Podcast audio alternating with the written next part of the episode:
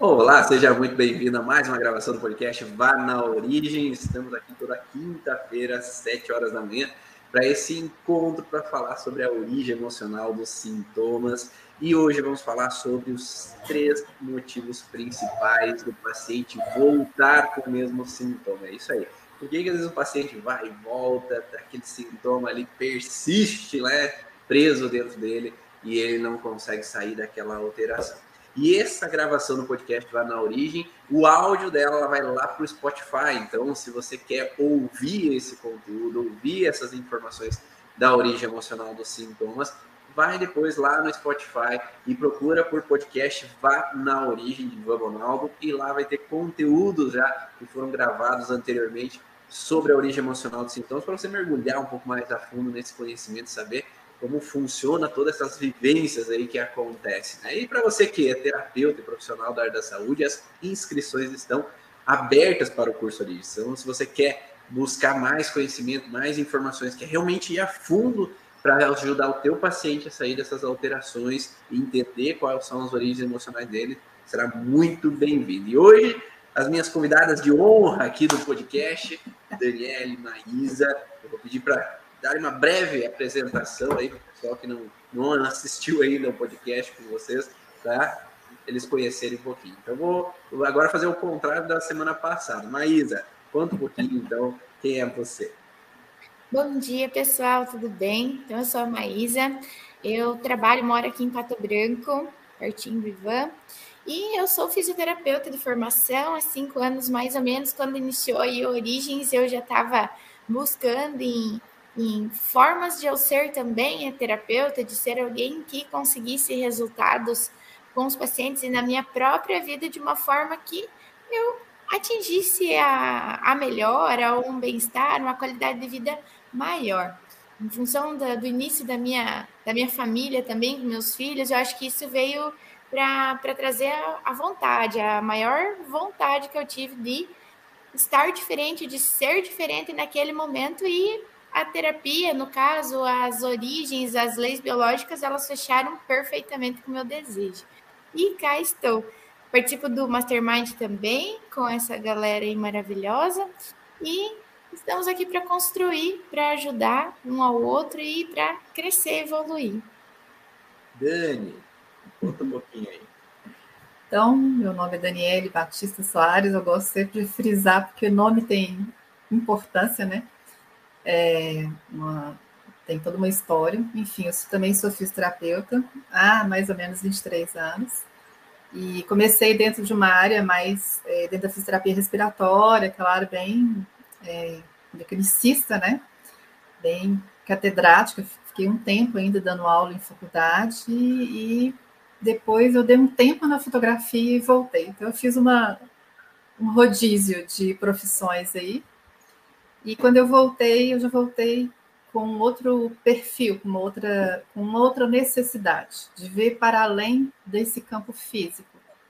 Né? Porque a gente trata, a gente conversa, né? o fisioterapeuta fica muito tempo com o paciente e o toque ele é meio cartásico, né? Ele acaba que a pessoa vai soltando a língua, vai falando, vai se sentindo à vontade, né? E aí a gente começa a perceber que tem algo mais. Tem uhum. algo mais além daquilo que é o sintoma físico em si, né? E aí você começa a buscar. E é, um amigo, né, que foi até um ex-aluno, falou assim: Olha, Dani, olha para isso daqui. Olha isso aqui. Abriu um site, estava falando da nova medicina germânica, e eu fui atrás. E daí vai abrindo um campo, né? A gente vai, uma, uma, uma formação vai puxando outra, né? Das leis biológicas, o transgeracional, é, e aí a gente vai para um campo mais energético. Então, é essa mistura de coisas aí para a gente tentar entender o paciente de uma forma integrativa mesmo, ser integral. E estamos aqui, também participo do Mastermind, tenho esse prazer de estar com uma equipe né, de sete pessoas, assim, cada um trazendo coisas muito bacanas, né, que acrescentam muito, que a gente, é o lugar que a gente estuda que está para além da origem emocional do sintoma. Perfeito, perfeito.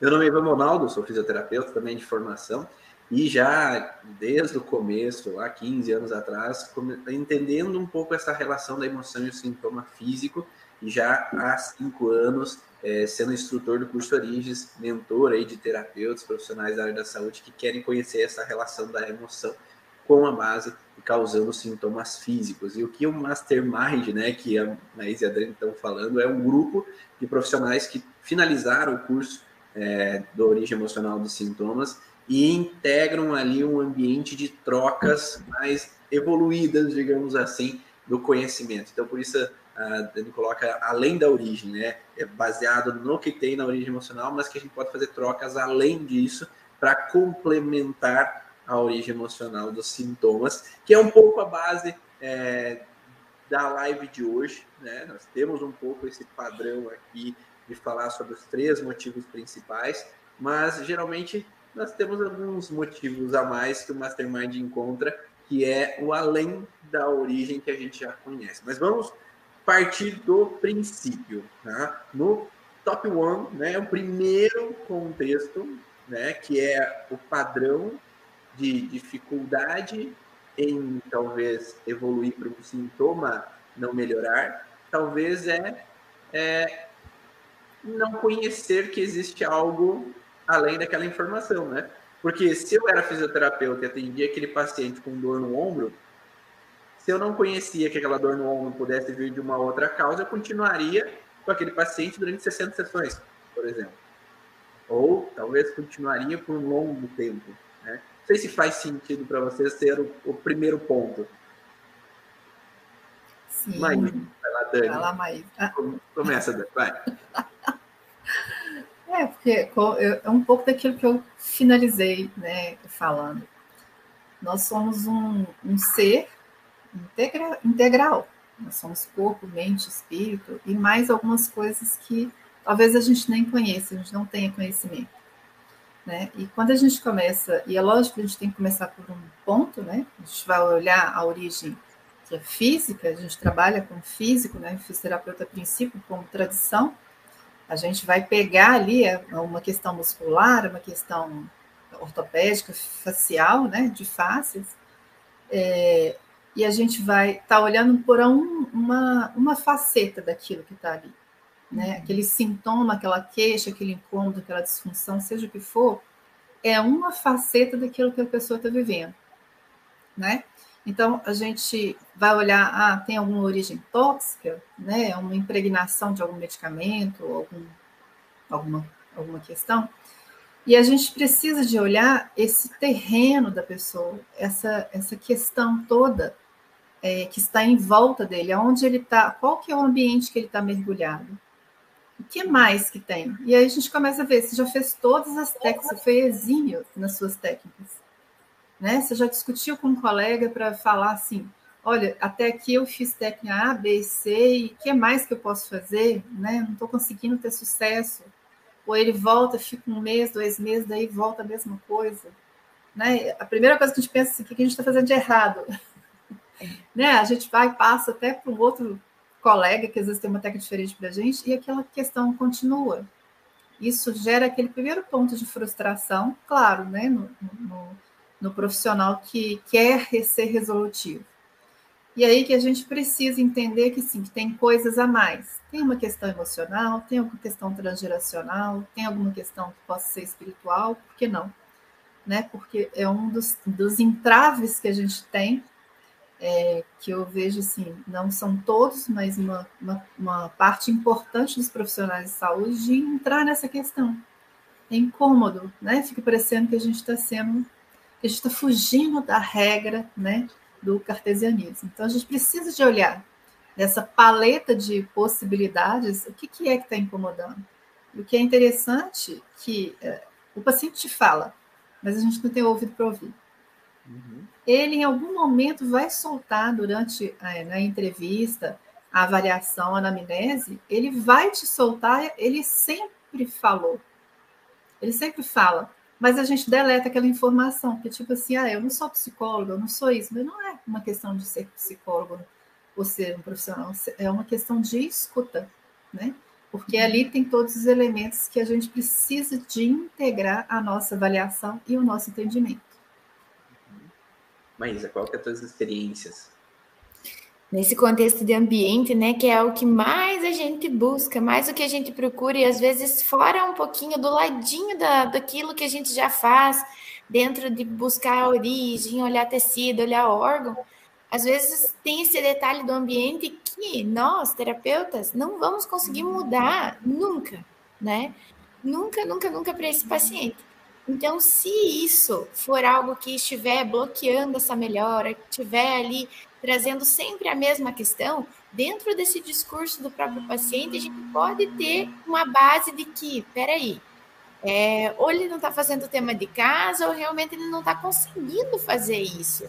Porque além daquilo que a gente vai proporcionar para o paciente com a terapia, com aquele conhecimento que a gente vai trazer a consciência para ele, da história, daquilo que pode ser uma possibilidade de transgeracional, ou que foi vivido na infância, ou que de percepções que ele está tendo no aqui agora, mas ele não está percebendo, que nós vamos trazer para ele a consciência, existe aquilo que ele está envolto, né?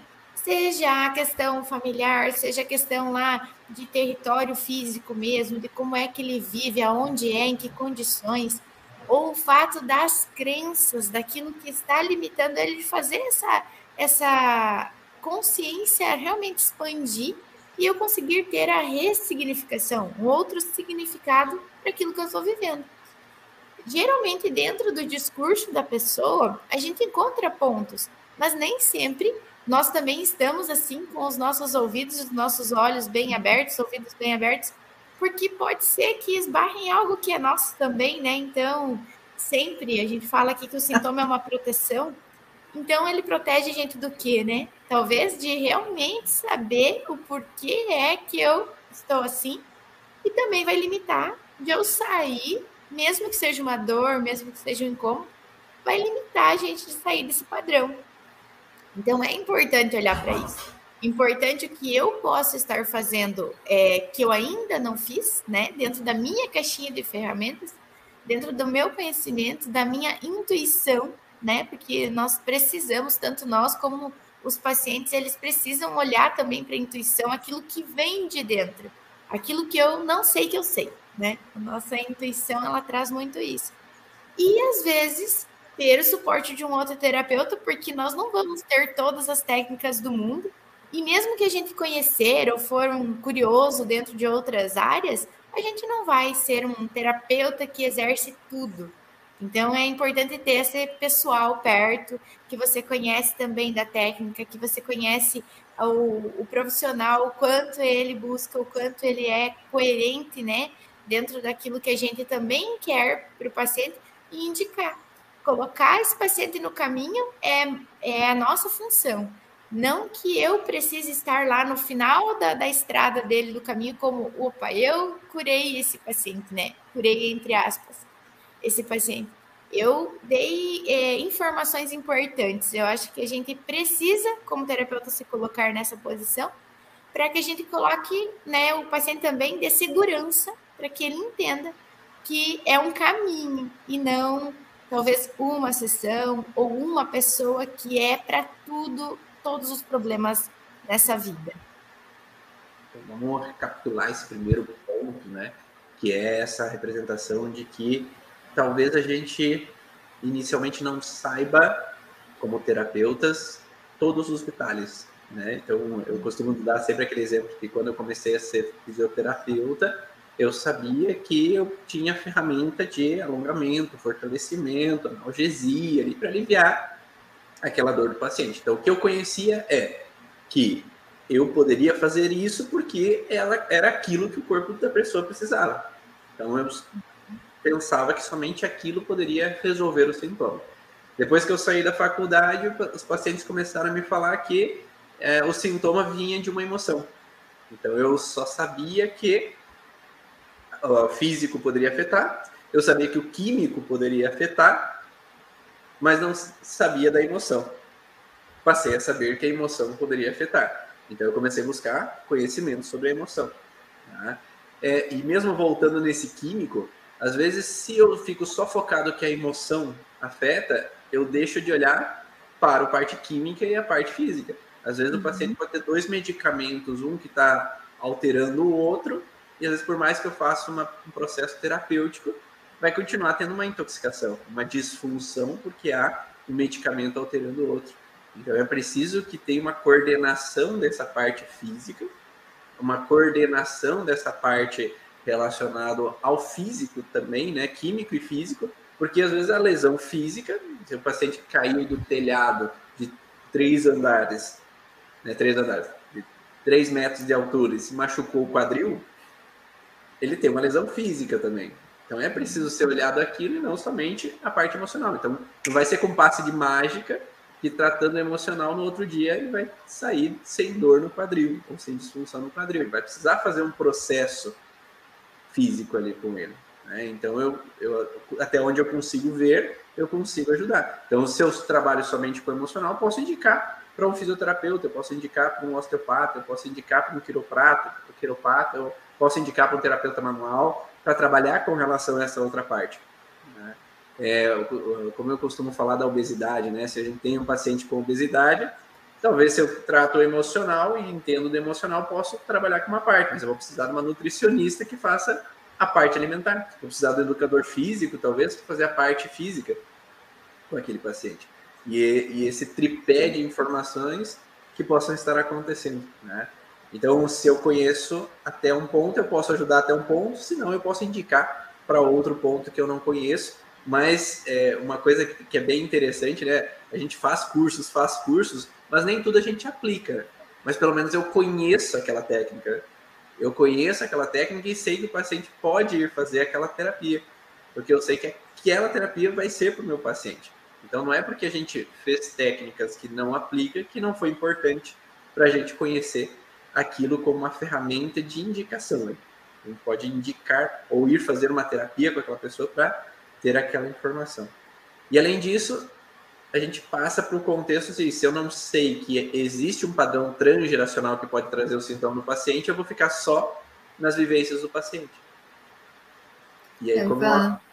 Pode falar. É, aproveitar que você falou essa questão, né? Às vezes a gente faz várias formações né? Não é à toa que faz, porque às vezes a gente olha para trás e fala assim: nossa, eu fiz, mas não apliquei. É para você entender. Você abrir a cabeça, abrir a mente, quebrar paradigmas e entender que tem coisas que pode não ter funcionado para você, mas para um paciente X, Y, Z, vai ser o melhor que ele vai. Ele vai falar assim: nossa, foi a melhor coisa que eu fiz. E, e, e, acho, e acho não, né? Eu tenho certeza que é importante que nós, fisioterapeutas e terapeutas integrativos, que a gente também experimente as técnicas de outros colegas, né? De outros profissionais, porque a gente primeiro que a gente precisa se tratar, né? E para a gente conhecer e saber indicar. Porque muitas vezes, teoricamente, a pessoa te explica, mas tem técnica que ela é sentida.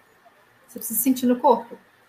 Se você entende um pouco, você vai entender, você vai conseguir olhar para esse cliente que está voltando sem parar, né? Que fica ali naquela rodinha. Eu falo que é igual andar um ratinho naquela rodinha, né? Ele vai, vai, vai, anda, mas não, não sai do lugar. Para que a gente tenha essa é, excelência em indicar, né? Em você saber assim, olha, eu acredito que tal técnica, você vai se beneficiar de tal técnica e saber que cada cliente é um tipo de cliente, né?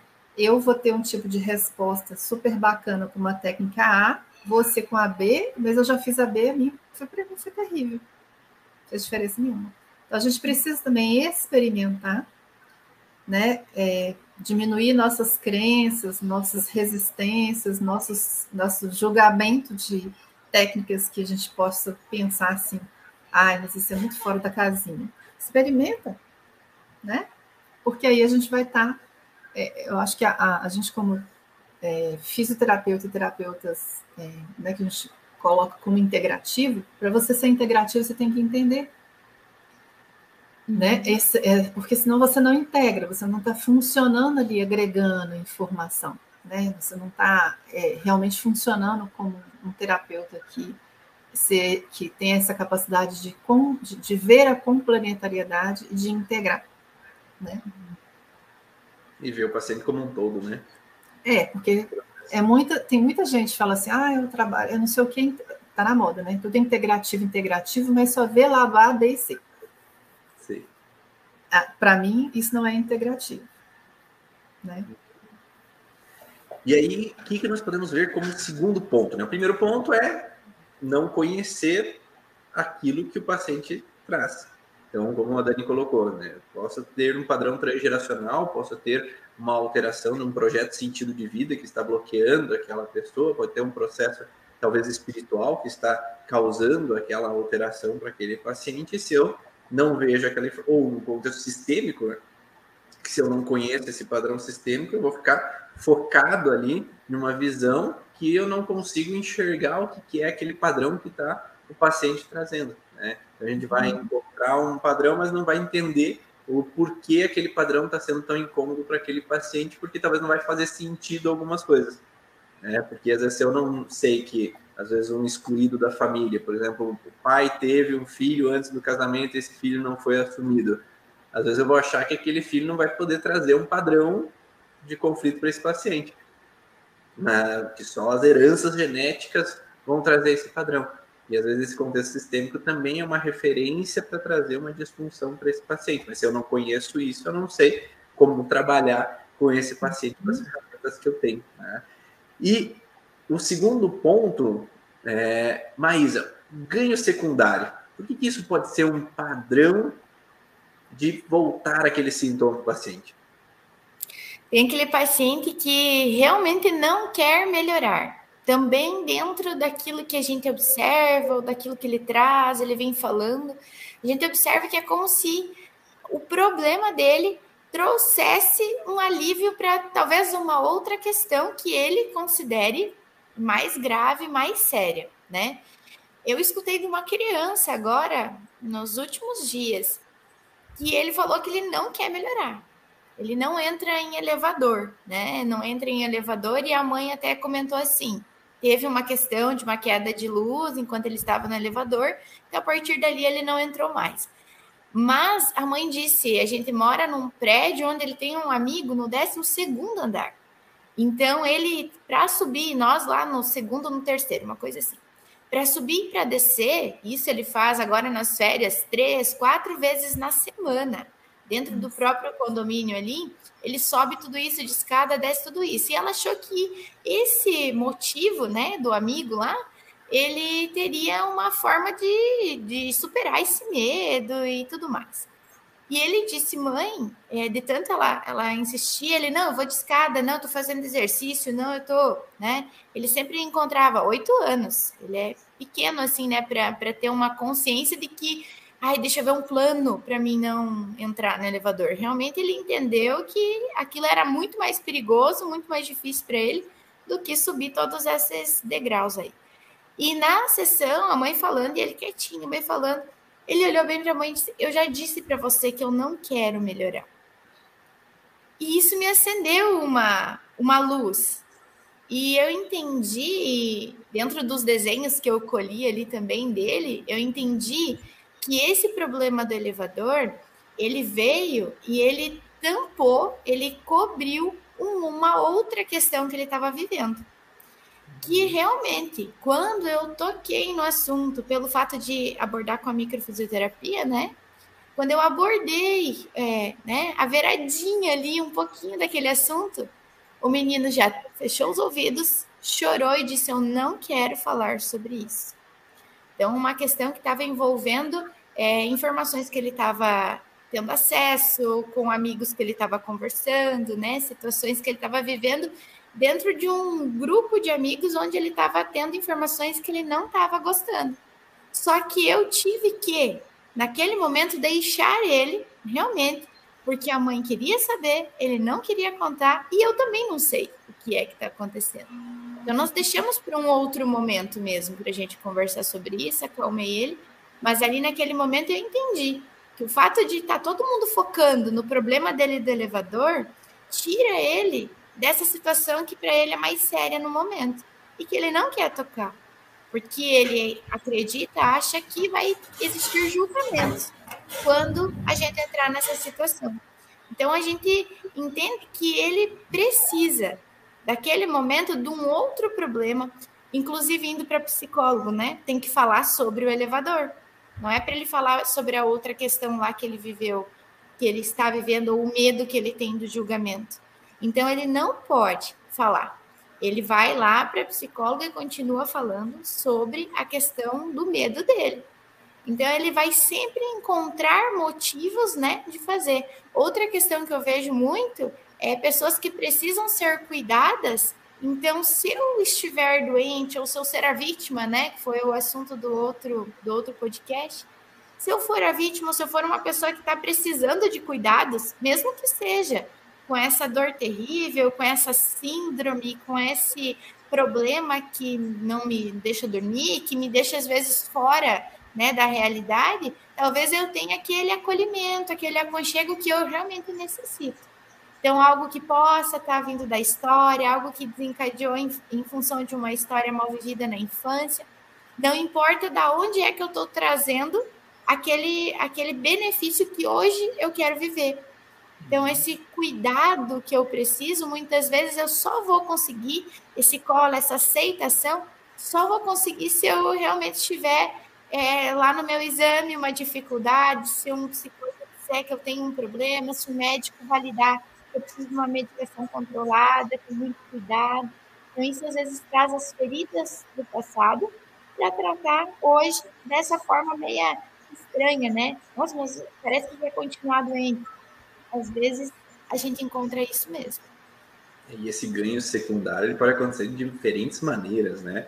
Eu Sim. já tive pacientes, por exemplo, que é, sabe aquele relacionamento que não é bom, né? Aquele relacionamento que tem sempre uma chantagem, como você falou, né? Às vezes não é bom é, sair da depressão, não é bom sair da tristeza, porque se eu fico bem, a outra pessoa me deixa. Então é melhor ter aquele vitimismo, porque às vezes sempre esse relacionamento termina e volta, termina e volta. E quando que volta? Quando eu tô mal. Se eu tô mal, outra pessoa quer me cuidar. E daí a gente volta a tá junto. Quando eu fico bem, aquela pessoa, não, agora não quero mais você, porque não é, não é isso que eu quero para minha vida. Então, às vezes existe para a pessoa uma interpretação interna que às vezes eu não vou conseguir me virar sozinho, eu não vou conseguir dar conta sozinho, ou porque lá no passado teve essa sensação do abandono, teve esse contexto de rejeição.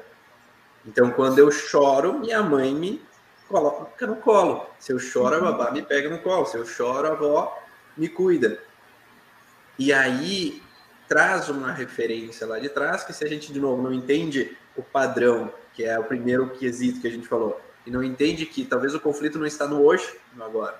Talvez o conflito está anterior àquele processo. E se gente não corrige aquele primeiro conflito do medo do abandono, essa pessoa ela vem utilizar aquela ferramenta que ela utilizou lá naquela idade como um ganho secundário. Então, se eu chorava ou ficava triste e as pessoas me cuidavam, talvez chorar e ficar triste, as pessoas vão voltar a me cuidar hoje como adulto. Então, é como uhum. se fosse o que a gente chama de pausa na maturidade, né? Então, se eu tenho uma pausa de maturidade que volto sempre àquela idade da infância, onde eu adquiri uma ferramenta para evitar sofrer daquela situação que eu sofri lá naquele momento. Então, hoje eu vou utilizar daquela ferramenta que funcionou. Então, se funcionou, eu vou utilizar aquela ferramenta. Então, quando a gente vai trabalhar com o paciente, talvez a gente precisa trabalhar mais de um quesito. Talvez seja quando aquela ferramenta ficou gravada para aquela pessoa. Por que, que a birra funciona? Porque em algum momento gravou que funciona. Por que, que aquela situação de atitude agressiva funciona? Porque em algum momento funcionou. E aí eu utilizo ela frequentemente. Você tem exemplos, Dani? É, você está falando aí, estou pensando duas, duas situações assim que eu acho interessante.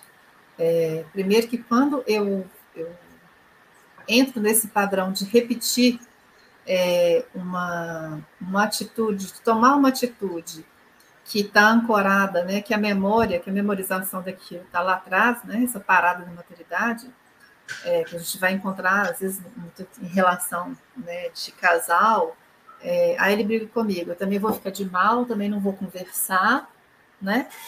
Porque aí ele vai, ele vai falar assim, ô oh, meu amor, por que, que você está triste? Que a gente não, não encontra, a gente não convive com as pessoas, qualquer pessoa por acaso. Existe um padrão dos dois lados, né? De estar nessa situação de se vitimizar, né, de ter esse ganho secundário, porque tem uma pessoa que está alimentando o ganho secundário. Então, uhum. essa, essa que eu acho que, eu, que, eu, que, eu, que é um emaranhamento assim complicado, por isso que a gente precisa de trabalhar, né, às vezes com colegas e chamar, porque ele tem ganho secundário, mas ele procurou uma pessoa para ter que, tá, que favoreça esse ganho secundário. E uma outra questão que eu acho é, que eu também vejo assim, que é complicado, porque às vezes a pessoa não tem consciência. Né? Grande, porque, por exemplo, esse caso desse menino foi interessante porque ele conseguiu verbalizar. E é bacana porque a criança não tem aquele filtro que o adulto já tem, né? Não, vamos dar um jeitinho, é assim, né? Mas muitas vezes a pessoa nem tem consciência do porquê que ela precisa ficar ali. Né? É, tem aqueles que não querem olhar, né? A gente, como a gente trabalha com várias técnicas, a gente fala, olha, dá uma informação, faz sentido? Não, não, não, não, não tem nada a ver comigo. Aí você vê e fala assim, tem tudo a ver, biologicamente tem tudo a ver. Né? Isso é uma negação, a gente entende que tem uma dor ali, que é difícil, né? não precisa de, de chegar também enfiando o pé na porta e lascando as coisas na cara do, do paciente, né? do cliente. Mas tem aqueles que você vê que ele procura, ele quer. Né? E eu, você perguntou é, duas, duas, dois exemplos que eu tenho. Tem dois exemplos interessantes nesse sentido. Uma que a pessoa realmente, ela já tinha passado por vários profissionais, ela estava assim, chegou cansada, assim, olha, eu, eu aguento viver assim. Isso me impede disso, disso, disso, disso. Você fala, opa, a pessoa quer realmente sair. Uhum. Só que tinha uma crença limitante, né? Tinha um não ancorado na cabeça da pessoa que ela não podia seguir para a vida. Porque se ela seguisse para a vida, ela não ia ser igual aos seus. Né? É, e aí é, é, aquele amor cego, né? Eu não posso. Então ela fica com aquele sintoma. E a outra é, que eu, eu achei interessante que foi, também a gente tinha passado por uns 10 profissionais Olha, ninguém me curou. Você que vai ser a salvação. Tá respiro fundo, porque dá até falta de ar. Falei, ai meu Deus, eu vou ser a décima primeira. porque a pessoa não quer, ela quer justificar que o problema dela é enorme e justificar para a família. Olha, eu procurei. Então, eu estou mais. É tipo assim, tem argumentos científicos para comprovar que o problema dela é incurável e que ela realmente, como a gente falou no outro podcast, é a vítima e não vai resolver. É que nem o marido aí, que é mandado pela esposa para ir na terapia e fala, viu? Eu fui. Você me mandou, eu fui, não me resolveu nada. Não, não vai resolver, né? Então a pessoa realmente não quer é, eu acredito que não esteja completamente 100% na consciência da pessoa. Existe aquela coisa assim que. É, eu acho que talvez enquadre do que a gente acha na micro, né? Que são as proteções ali, né? Você coloca, eu brinco que a proteção é o seguinte: você vai colocando um cobertor, dois cobertores, vai enfiando umas, umas coisinhas entre as camadinhas de cobertor ali, né? É, para proteção mesmo, por uma questão de proteção. Mas ela segue, você vê que o discurso, né? Eu acho que a grande desafio dos fisioterapeutas e dos terapeutas integrativos é a escuta. Uhum. É a gente escutar as entrelinhas, porque eles falam. A gente faz isso, a gente fala. Né? É, na, Se entrega, né? Na psicologia, não sei se é xistes que fala, né? Os atos falhos. A gente, sem querer, né? Escapuliu da minha boca alguma coisa. Então você vê comportamentos assim, é, que a pessoa tem um ganho secundário, e eu, eu vejo assim, eu fui aprendendo a ter muito cuidado e até um, um certo carinho com isso, porque não é à toa também que ela quer ter um ganho secundário. A gente não pode ser conivente com isso. Mas a gente tem que saber aquela hora assim, ó, até aqui eu vou, né? Correndo o risco de você ser a décima primeira que vai dar mais um argumento para ela, mais um monte de informação para ela usar ali, para ela se manter naquele lugar. Sim. Mas, é, a, é, que toda, toda a história tem três lados, né? Então, gente, esse ganho secundário é uma coisa assim que é bem bacana da gente aprofundar e conhecer. E às vezes ter aquela delicadeza, olha, faz agora uma terapia X, faz agora uma, um reiki, né? Para a pessoa ir desprogramando, porque muitas vezes a pessoa não acredita que ela pode, ela não acredita que ela é capaz, ela não acredita que ela merece. Ou ela nem sabe, né? Que ela nem está sabe. no ganho secundário. Né? É. Me veio dois exemplos que, é, que não é muito difícil de acontecer. O primeiro exemplo é uma pessoa com o dedo podre. Então ela nem sabe que ela está no ganho secundário. Ela nem sabe, mas ela atrai somente pessoas que têm problemas. Mas por que, que ela atrai pessoas que têm problemas? Porque a função dela no mundo é cuidar dos outros. Eu tenho que resolver o problema dos outros. E aí, se aparece um homem, uma mulher que é perfeito, que está tudo resolvido, que está bem consigo mesmo, está pleno consigo, não tem graça. O importante é aquela pessoa que está com problema, porque daí eu preciso ter função, eu preciso resolver o problema da pessoa. E aí aquela pessoa acaba. Ah, é esse ou essa que eu quero, porque eu preciso salvar o mundo, eu preciso ser o salvador, né? É, eu tive. Né, tem vários pacientes assim, né?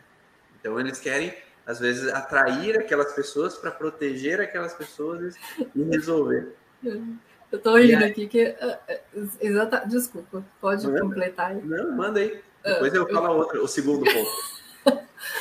eu tô rindo que atendi exatamente esse caso aí na semana passada, uma, uma mulher com muitas dores, né? Ela tem muitas dores do corpo, tem. É, já passou por, por alguns é, profissionais né, de diversas áreas e ficou sabendo da microfisioterapia e veio. E aí ela, ela falou assim, eu, eu, eu sou muito ansiosa. E tá falando e tá respirando fundo. E eu fico muito tensa, eu acho que é isso, que eu tenho muita dor, e a dor não passa. E aí eu tô atendendo ela e tal, tô lá identificando, mas eu não dei informação. Foi uma sessão que eu dei informação zero, que ela chegou no estado de ansiedade muito grande. E aí eu tô conversando outras coisas com ela, ela falou assim, é, é eu tô tão tensa que eu precisava de arrumar um namorado, só para me fazer massagem, não precisava de fazer mais nada. eu, opa, acendeu a luz. Falei, é, ah, mas arruma mesmo. É, o último que eu arrumei me deu muito trabalho. Eu falei, é. Aí ela riu, brincou e tá. Aí na casa sentou, acabou a sessão, sentou na cadeira, falou assim, é é, tornou, puxou o assunto da questão de um namorado para fazer massagem, porque é para ela relaxar. É, sexo não, gente, não podia, era só. Aí ela virou e falou assim: é, mas eu não tenho, eu tenho o dedo podre, eu só arrumo pessoas é, que são que não prestam igual ao meu pai. Né? É por isso que eu falo, o paciente, o cliente fala ele, ele expressa. Então, veja bem, ela tem um padrão ali, que toda vez que, né, teoricamente, eu, não sou consteladora, né, adoro estudar, acho super bacana, mas teoricamente, tudo que você exclui, você automaticamente tem quase como uma identificação. Ou alguém do sistema vai tomar aquele lugar, né? Então, a pessoa que precisa fazer um trabalho para além daquele lá. Mas nós vamos devagar, porque ela já chegou falando assim: Eu não tenho muita paciência. Você vê que eu adoro falar, mas não tenho muita paciência de escutar. eu ok. Sim, sim. Ok, mas veja como que é interessante, né? Esse padrão do dedo podre, às vezes você está ancorado uma lealdade ali, né? E ela não percebe que ela merece, ela só quer doar. Porque é, uma, é um ganho secundário de que maneira? Porque assim eu vou poder exercer aquilo que eu me sinto valorizada, que é cuidar os outros uhum. e saber que eu estou ajudando alguém. Então é esse ganho de saber que a outra pessoa está melhorando, que a outra pessoa está ficando bem. Ah, eu me sinto que eu sirvo para algo, né? E o objetivo é que a gente possa estar pleno com a gente mesmo. Nós podemos estar bem com a gente, plenos com a gente. Eu posso ajudar, auxiliar, não há problema algum as outras pessoas, mas que eu também mereço viver. Né? Não ficar sempre em função de buscar gente para resolver o pepino dos outros e às vezes não viver na integralidade. Pessoal, quem está assistindo ao vivo aí, dá um feedback aí para gente, para saber se está fazendo sentido, se está ajudando, se está linkando alguma coisa com os pacientes de vocês, para a gente saber se vocês estão aí presentes e interagindo também com a gente, né? Porque a gente quer saber as histórias de vocês para a gente também poder é, evoluir nesse processo de entendimento. E um outro ganho secundário que eu pensei aqui é o, o ganho secundário baseado no problema do outro. Né? Então ali uhum. era o, o parceiro ou a parceira que está com problema. Mas existe um ganho secundário, principalmente com criança, né? que é assim: ah, meu filho tem problema, mas aquele problema é uma vantagem para mim. Uhum. Né? Por quê? Tem um contexto que é, de certa forma, frequente, que a criança faz uma leitura daquele ambiente e sabe quando aquele ambiente não está legal, aquele ambiente está tenso, as pessoas não estão bem, as pessoas estão irritadas, estão nervosas, estão estranhas. E aí aquela criança, se ela percebe que os meus protetores não estão bem, que os meus protetores, meu pai e minha mãe, estão estranhos, estão diferentes, é melhor eu ficar junto deles. Né? É melhor ficar colado com eles e não sair. Ah, meu filho não sai de perto de mim. Meu filho fica só perto, ele deve ter algum problema. Tá? Ou meu filho não aceita dormir no quarto dele, quer dormir sempre no meio do pai e da mãe. Mas será que não existe uma vantagem por detrás dessa informação? Só que às vezes essa vantagem pode ser da criança, porque se eu vejo meus pais tensos no período da noite, é melhor eu ficar com eles, né? Porque eu, eu eles vão estar me protegendo mas pode ter uma vantagem também dos pais. Então, quando os pais vêm com conflitos sexuais, às vezes o período da noite é um período tenso, porque há um perigo de o parceiro ou a parceira me procurar. Então, aquela alteração do ambiente ali naquele momento faz com que aquela criança, vou, não vou sair de perto. E aí, quando a criança está perto, o pai e a mãe relaxam. Né? Porque, ufa, se ele está dormindo aqui, não vai ter perigo hoje essa noite eu vou passar ileso. E aí aquela criança, ela, ó, oh, se eu fico aqui, o pai e a mãe estão relaxados. Se eu fico aqui, não, não tá bom. É que nem um jogo de xadrez, né? Se eu coloco aquela peça ali, vai ter risco. Então é melhor deixar essa peça aqui. Então a criança ela percebe nesse ambiente quando aquele movimento é bom ou aquele movimento que ela faz não é bom, que gera tensão. Então é melhor estar naquele lugar. Então estar na cama no meio, oh, todo mundo ficou bem, todo mundo está feliz, todo mundo está alegre, conversando, se divertindo, contando piadinha. É, esse é um bom lugar para ficar. E aí não basta trabalhar com a criança. É preciso entender qual é o ganho secundário da família perante aquele movimento. Não sei se vocês já atenderam pacientes assim. E muitas vezes, tanto quanto, quanto a criança vem a mãe dizendo que isso é um problema, como quando tem aquele que cuida de todo mundo e ele vem reclamando que todo mundo exige de mim, eu sou para todo mundo, eu todo mundo me chama, e é a mesma coisa aí para criança. Eles vêm trazendo, digamos assim, a resposta para a gente como o problema para eles, né? Então, assim, eles não entendem que eles estão buscando uma forma de reparar algo, né, da, da vida, algum tipo de conflito que ele esteja vivendo. Ele traz a dificuldade em estar ali prestando aquele serviço. Com a criança é a mesma coisa, porque o pai e a mãe vão achar sempre, né, no consciente aqui, que o problema é ele estar ali, ele, ele deve ter medo, ele deve ter passado alguma coisa lá na cama dele, o quarto tem que ter alguma coisa, porque não é possível, ele não fica no berço, é, tem algo ali, ele tem medo, é, é sempre é o problema daquele que representa o incômodo para a gente, né? E quando a gente vai, até procura dentro daquilo que a pessoa está trazendo, mas você não encontra, não encaixa, a história não, não bate com isso, você vai lá e encontra isso que é o contrário, como o Ivan comentou aí das crianças.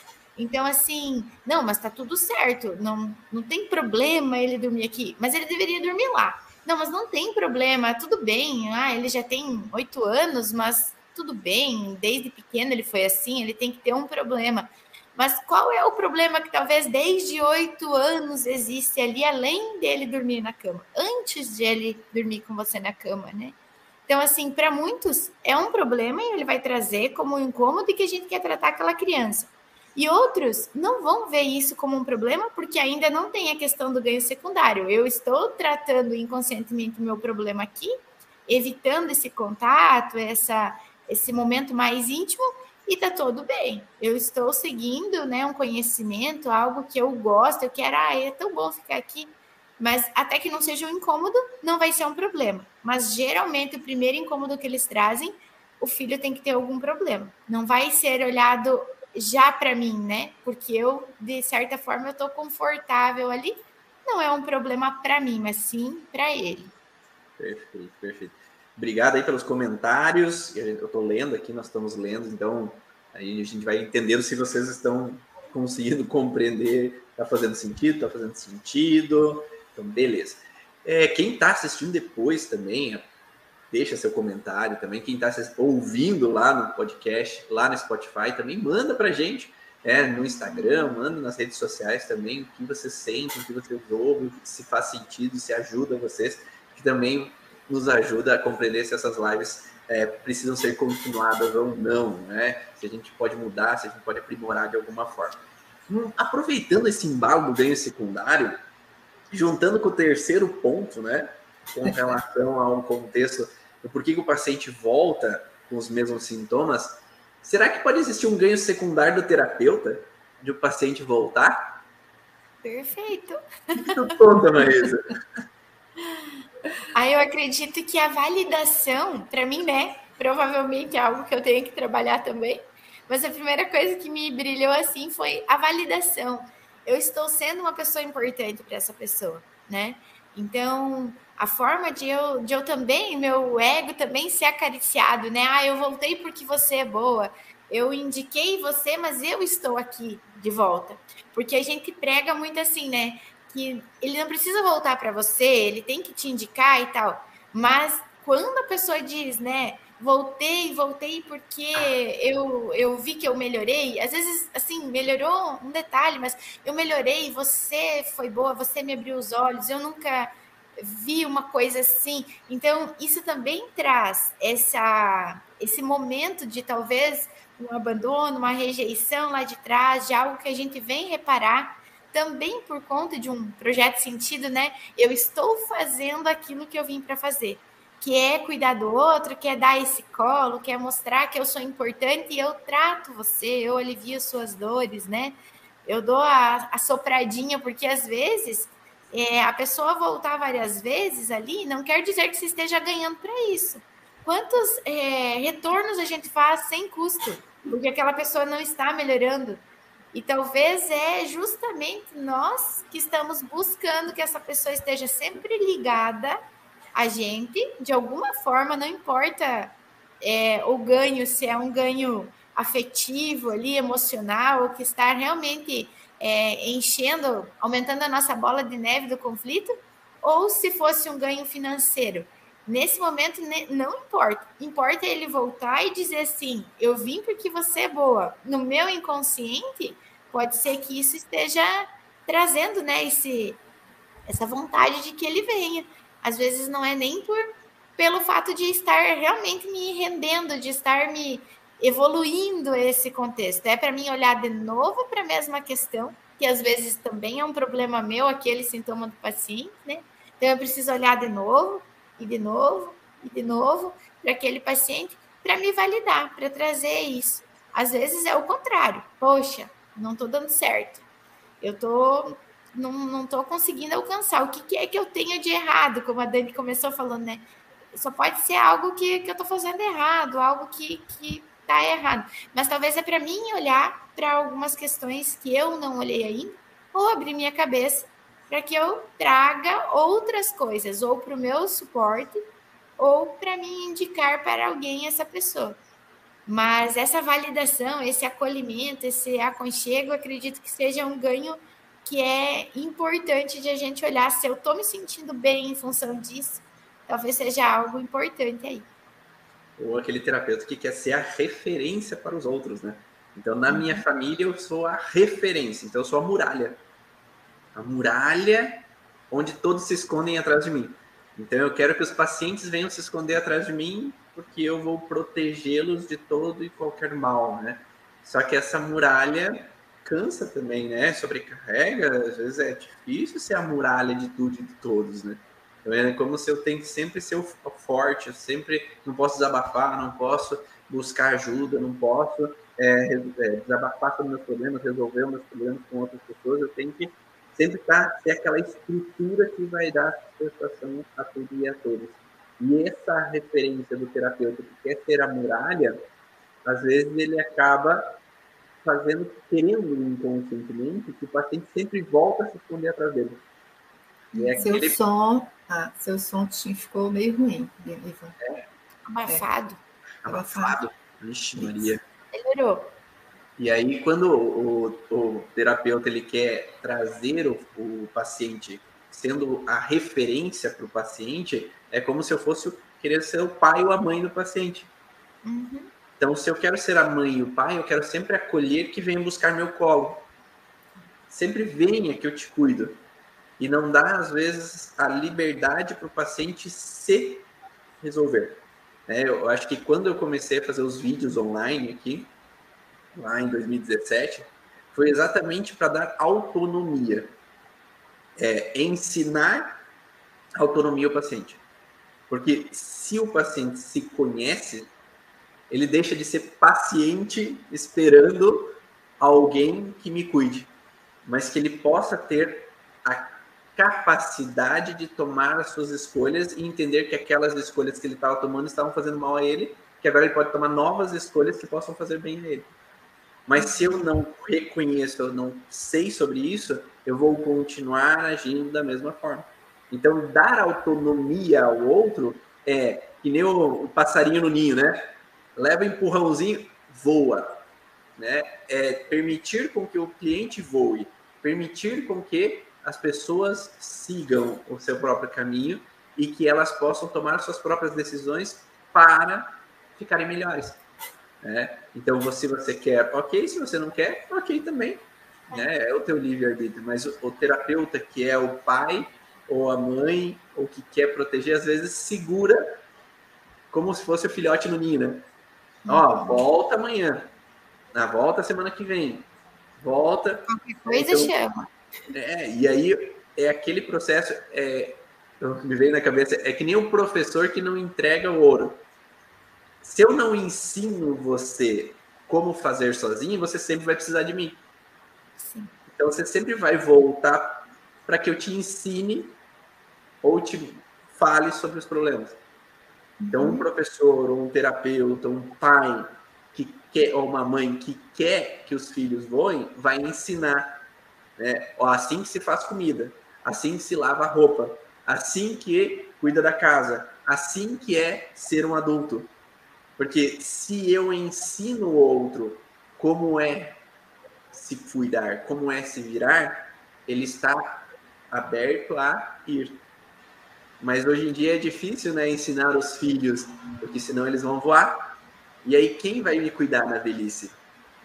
Quem vai estar comigo depois, caso o pai dele deixe ou a mãe deixe? Quem que vai estar ali comigo? Ou até pelo menos financeiro, se o paciente não voltar semana que vem, quem que vai me pagar as contas? E aí esse ganho secundário do terapeuta faz com que segure, talvez, aquele, aquele paciente comigo, é, segure aquela pessoa ali comigo, para que sempre volte, porque eu vou poder ajudar. Tem experiências assim, Dani?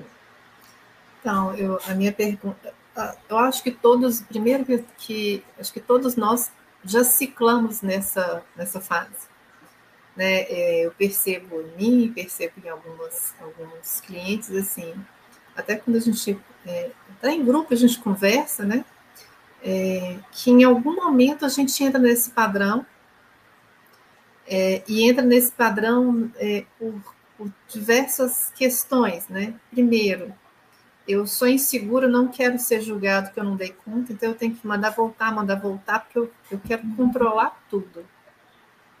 Porque eu tenho que ter certeza, né? E entra muito no padrão de que é perfeccionismo. eu. Então, não, não fiz o suficiente, não vai que faltou alguma coisa. Então, é, é, é, é necessário a gente se perguntar o para que a gente precisa estar nessa situação de Salvador, porque o Salvador ele é um controlador. Sim. Ele quer que, na verdade, que as coisas aconteçam do jeito que ele quer. Uhum. Porque ele acredita, não é por maldade só por controle, porque ele acredita que ele tem uma informação que é muito válida. Uhum. Né? Então, às vezes, a gente fica nessa, nessa postura que é um ganho secundário, mas é um ganho secundário que tem raízes. Né? Ele tem, é, é, eu vejo que tem várias possibilidades aí. Né? Será que ele não tem uma crença de que ele nunca faz, está sempre faltando alguma coisa, nunca está perfeito? E aí ele tem que montar, voltar para validar aquilo e para poder ver se deixou algum ponto né, solta. Isso. E aí, depois a gente faz isso, a gente desconsidera que o corpo é biológico, ele tem seu próprio padrão de reorganização, e que não necessariamente não tem técnica 100%, que um vai melhorar com uma técnica A, mas o outra pessoa melhorar pela metade. Né? Então a gente precisa entender assim, o para que eu preciso estar nesse padrão e o para que eu preciso segurar porque é muito comum segurar, porque, gente, é, dinheiro, sobrevivência é um padrão, é uma, é uma questão de sobrevivência, ela é vital. Né? É, então, porque às vezes a gente entra naquele padrão de crítica, está ah, segurando, né? O paciente não melhora porque a pessoa quer ali manter ali a renda, tá? Mas para que ela quer manter a renda? Uhum seria meio óbvio de falar assim, ah, isso vai melhorar a técnica, vai procurar alguma coisa melhor, porque é o que a gente vai fazendo, a gente vai pulando de uma técnica para outra, porque a gente fala assim, não, tem uma coisa que pode agregar. Mas para quê? Qual que é a grande crença que, não, que ele não vai ter dinheiro, que ele vai passar fome? Por isso que é importante a gente trabalhar, né? a gente entrar também, nos tratarmos para a gente não entrar. Porque não tem jeito de a gente deslizar, não tem como a gente estar tá falando isso aqui, mas todos nós, né, todos três aqui, já passaram por fases que a gente fica assim. Uhum. Né? Vão comentar aí quem que não passou isso na pandemia. Porque era gritante que a gente ia conseguir pagar as contas. Uhum. Né? Então, assim, eu, eu, a, esses ganhos secundários, a gente precisa de perguntar assim, o para que está funcionando desse forma? Para a gente começar a cavucar e ir lá na raiz de onde está a situação porque é fácil a gente falar do cliente, mas e a gente? Né? Como, o que, qual que é o padrão que a gente está funcionando naquele momento, naquele período, né? Ou até estar tá aqui olhando para trás e falar assim, nossa, eu já, né? Quem está assistindo, quem está escutando, eu eu funciono meio assim, eu tento não ser assim, mas tem uma coisa que, né? Vai chegando na metade do mês para frente, eu já começo a ficar estressado, né? É, uhum. Então o que, que é, qual que é o padrão que está por trás, né? o que está aí na, no limbo ali da, da base ali da, do, do, é, da, sua, da sua programação, né? a sua programação que seja transgeracional, ela seja ali naquele, por crenças, que está fazendo com que você prenda esse, nesse cliente. É controle? Né? É essa referência, essa validação?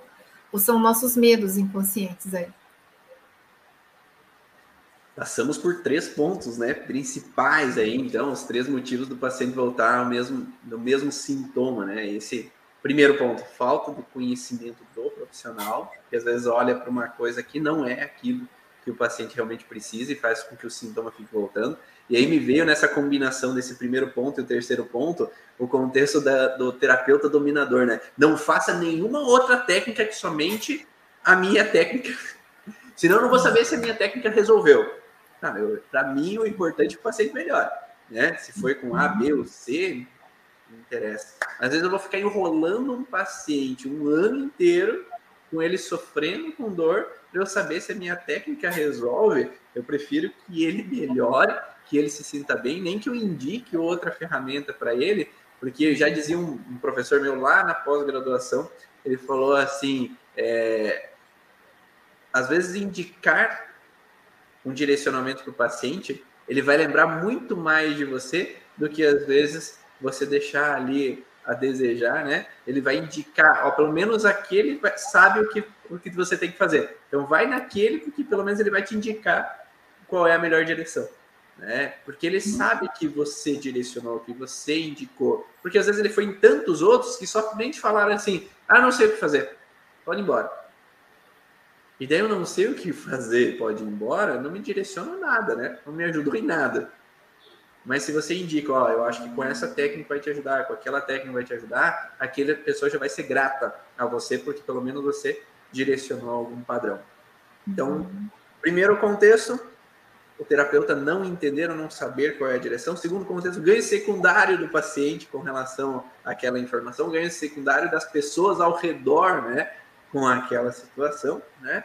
E o terceiro ponto que é essa referência do terapeuta com ganho secundário, o terapeuta que às vezes segura o paciente como pai. Nós podemos ter um, quarto ponto, que é a dificuldade no foco do terapeuta. Né?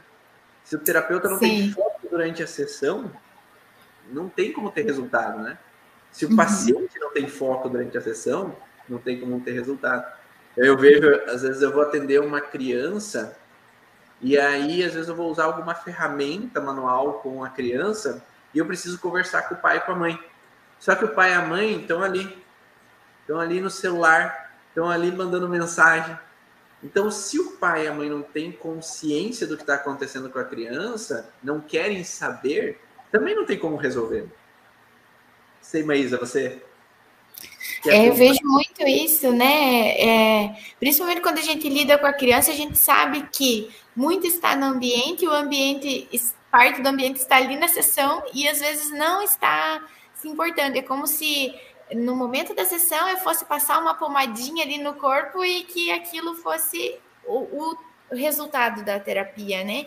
E a gente sabe que todo o envolvimento, quanto mais pessoas dentro desse ambiente, desse terreno aí da, do problema, seja ele qual for, estiver atento, estiver, né, pelo menos curioso e entender o que é que ele está passando, pelo que, que é que ele está buscando, né, que seja terapia, que seja um tratamento, qualquer que seja.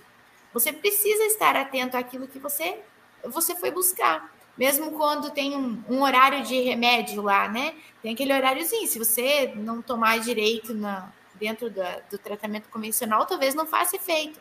E a mesma coisa ali dentro desse, desse momento de você trazer para a consciência algumas questões que você precisa essa pessoa no foco para entender e seguir o raciocínio, que se você também, né, como terapeuta, estiver no foco, você vai criar um raciocínio durante aquele momento que você está com a pessoa. E se você não tiver o, né, esse, essa resposta, não tiver esse feedback dele ali naquele momento, talvez fique difícil de você ligar às vezes a gente ah, traz uma questão, ah, teve, aconteceu, será alguma coisa assim? Será que você sabe algo da família e pode acontecer assim? E a pessoa tá voando, você também voa, porque você não sabe da história da pessoa, você não sabe o que realmente está acontecendo. Os pontos que a gente encontra, as questões dentro né, da origem são possibilidades. E as possibilidades elas precisam ser questionadas, questionadas, tentar encontrar essa linha de raciocínio para a gente talvez chegar nessa origem. E precisa dessa troca mútua, né? Então o foco ele é realmente muito importante de todas as partes. Quando você está ali responsável por uma pessoa, você também às vezes acontece com pessoas que têm alguma dificuldade, né? É, uma doença mais degenerativa, que também tem um, um acompanhante ali, um idoso que vem com acompanhante, às vezes precisa desse, dessa resposta dos outros e a gente não tem, a gente também não consegue fazer. O terapeuta não precisa ser aquele que faz tudo sozinho, não vai conseguir mesmo, né? Então a gente precisa da troca com o paciente, ou do acompanhante, ou do tutor, ou dos pais das crianças que seja. A gente precisa dessa ligação. Quanto mais todo mundo estiver ali andando no mesmo, remando, né, para o mesmo caminho, eu acho que mais resultados a gente vai trazer com menos sessões ou com mais é, essa integralidade das ferramentas a gente vai ter se todo mundo estiver olhando para o mesmo lugar, né? Tiver um objetivo é, junto, um objetivo muito próximo, parecido, para que a gente se entenda realmente. Então, se todo mundo tiver essa, essa força, aí eu tenho certeza que a gente vai mais longe. A gente consegue com menos tempo, com menos sofrimento, às vezes, ir atrás dessa resposta. Me veio uma, uma lembrança também. Pode falar que eu vou falar uma outra lembrança de outra informação. É, você falou a questão do foco, e eu acho que é muito comum encontrar é, dois pontos né, dentro dessa questão do foco e que faz com que às vezes o paciente que voltando. É muito comum a gente achar pacientes que eu brinco, né, que ele vem com combo. Ele tem várias queixas. Ele tem várias coisas crônicas misturadas com as coisas que são agudas agora. É, e, aí, e o que, que ele quer? Ele quer uma que resolva tudo de uma vez, de preferência que resolva de uma vez. Eu atendi esses dias uma pessoa online e eu dei o devolutivo para ela. Ela tinha várias queixas, mas tinha uma coisa que tinha uma, uma cerne, tinha uma coluna ali. E aí ela falou assim: ai, eu queria uma borracha que pagasse isso, né? Eu falei: não vai ter, essa borracha é você que vai fazer. Né? Nenhum terapeuta vai ter uma borracha para apagar, até porque a gente não apaga é, nenhum drama, a gente não apaga nenhum conflito, nenhum trauma. Eles estão ali com uma, uma. Eles têm um propósito muito bacana de você aprender com o sintoma. Não é à toa que ele aparece. Mas a questão do foco, eu acho que é, um, é quando a gente amadurece e cria estratégia, uma questão de organização. Porque se chega, ah, eu tenho ansiedade, eu tenho dor no corpo, é, eu também é, incho muito, e aí eu também é, tenho coceiro no corpo, meu cabelo cai. É, a gente que trabalha com origem emocional do sintoma, a gente entende que tem uma história ali e que é possível a gente buscar e, e atingir vários pontos. Mas se o, o, o fisioterapeuta, o terapeuta, ele não tem uma noção assim, vamos ver por parte, o que, que mais te incomoda agora? Porque são coisas, são pontos aqui que alguns têm uma, uma conexão, mas outros não. O que, que te incomoda? E aí fazer com que esse, a gente é um processo educacional para esse, esse cliente, né? Aí ele chega para assim, tem 20 anos que ele está assim, ele quer que numa sessão resolva. É, é, compreensível, gente, a dor dele, ela é, né, ela é genuína, ela é, ela é real ali. Mas ele tem que entender que para desprogramar, a gente às vezes precisa de um tempo. Para uns uhum. sintomas mais, para uns sintomas menos, e que às vezes vai ter que voltar, mas a gente tem essa, essa questão de, olha, vamos tratar, essa sessão nós vamos focar nisso. A próxima, aquilo que a gente tratou melhorou? Sim ou não? Agora a gente dá para passar. E às vezes a gente tem que, eu acho assim, que aí estava o foco da organização e mistura um pouco com aquele, aquele terapeuta que é o Salvador. Não, nós vamos tratar de tudo. Pode deixar que aqui, né? Aqui vem, vem em mim, que eu resolvo tudo. Gente, né? Talvez a gente se perca nesse foco. A gente quer e é muito comum você estar tá, tá tratando e a pessoa fala assim: ah, sabe o que eu lembrei de uma coisa? Aí você, opa, você perde o foco e volta. Então, tem esse outro lado que a gente precisa de cuidar, que já vai fazer parte de uma organização, de uma estratégia de tratamento junto com o cliente. Saber o que é importante e fazer essa parte educacional, pedagógica, de ele entender qual que é o processo, né, e, e, desde que você começou a fazer as lives é, sobre o emocional do sintoma, quem assiste facilita porque você já ele já vem com uma compreensão diferente. Ele já entende que tem um processo biológico, que tem uma fase A, B e C, e que ele vai passar por isso e nós vamos caminhar junto com ele e agregar os profissionais que são necessários para ele atingir o objetivo que ele quer. Uhum. E aproveitando esse gancho do foco, uma coisa que é bem interessante é que às vezes o foco do terapeuta ele também tem que estar na empatia neutra no atendimento. O que significa isso? Significa que se o paciente falou de um baita drama, ele quer que você se compadeça daquele drama. E às vezes o terapeuta que se compadece, que chora junto, ele está realçando aquele drama no paciente. Então tem vários pacientes nos últimos tempos que têm chego assim e a hora que eu fico neutro ao drama que ele faz, ele começa a chorar, fazer o dramalhão para ver se eu me compadeço, porque esse é o ganho secundário dele. Uhum. É? Então, juntando ao ganho secundário, porque o ganho secundário é as pessoas têm que se compadecer com o meu drama. Né? Porque sempre que eu falo isso, o outro ele me acolhe, me cuida, me protege. E nós, terapeutas, não somos quem vai estar ali para chorar junto, que vai estar ali para, nossa, coitadinho de você. Não, o paciente é um adulto, o cliente é um adulto. Ele pode sair dos seus dramas, não precisa de um pai terapeuta, uma mãe terapeuta, para cuidar e fazer carinho e cafuné para que ele volte na próxima sessão. A gente pode dar, então, estar em empatia, mas num campo neutro, não numa empatia positiva de, ah, eu vou lá e abraço, né? nem uma, uma empatia negativa de, às vezes, não dar bola para aquilo que ele está falando. Eu estou ali, eu estou ouvindo, eu estou aqui presente, mas você não é uma criança que eu preciso acolher. Você é um adulto que agora pode ter a liberdade, o livre-arbítrio de sair desse drama.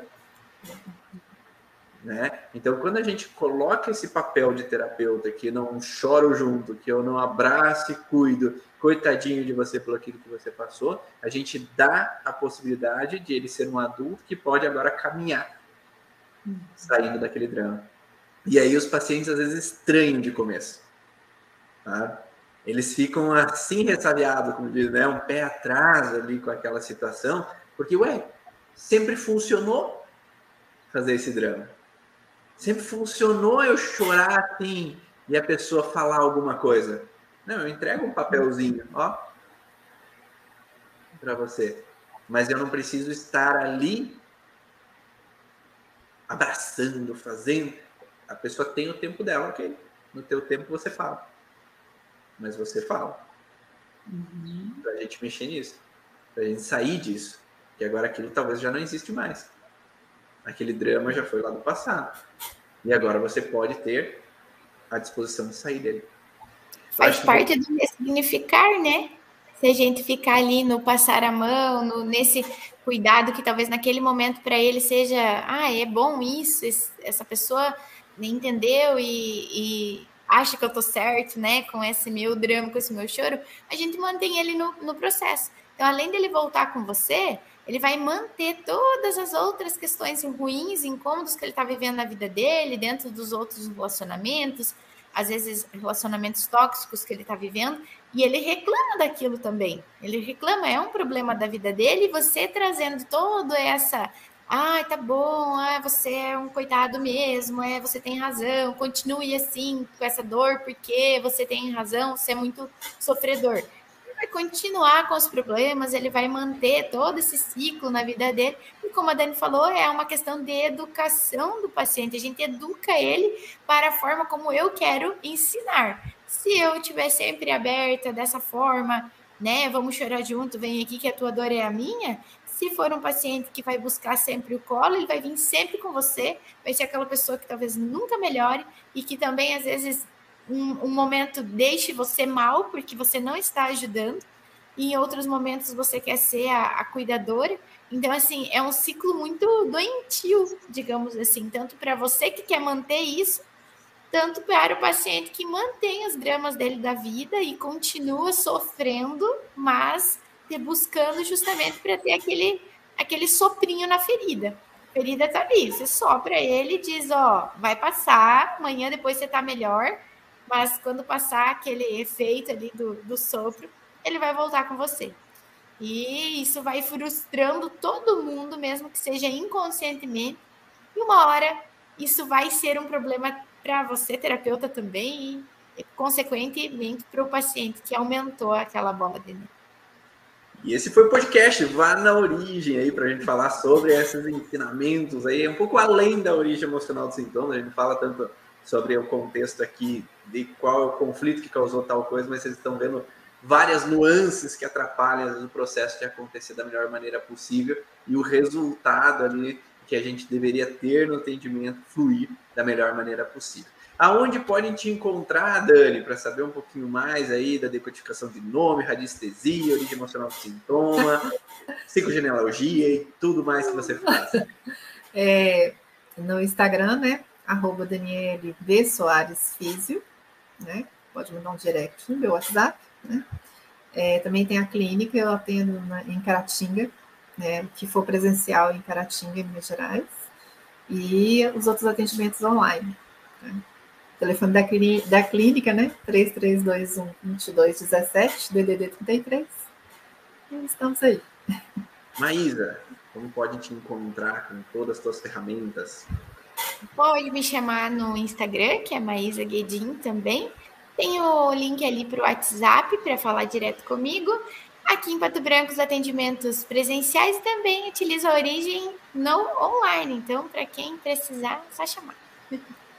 E você que quer saber um pouco mais da origem emocional dos sintomas, aprofundem no podcast Vá na Origem, no Spotify ou no youtube.com.br Ivan Bonaldo. Todas as lives de quinta-feira vão ser aqui no podcast, no youtube.com.br barra Ivan Ronaldo. Então vocês estão sempre convidados, toda quinta, 7 horas da manhã,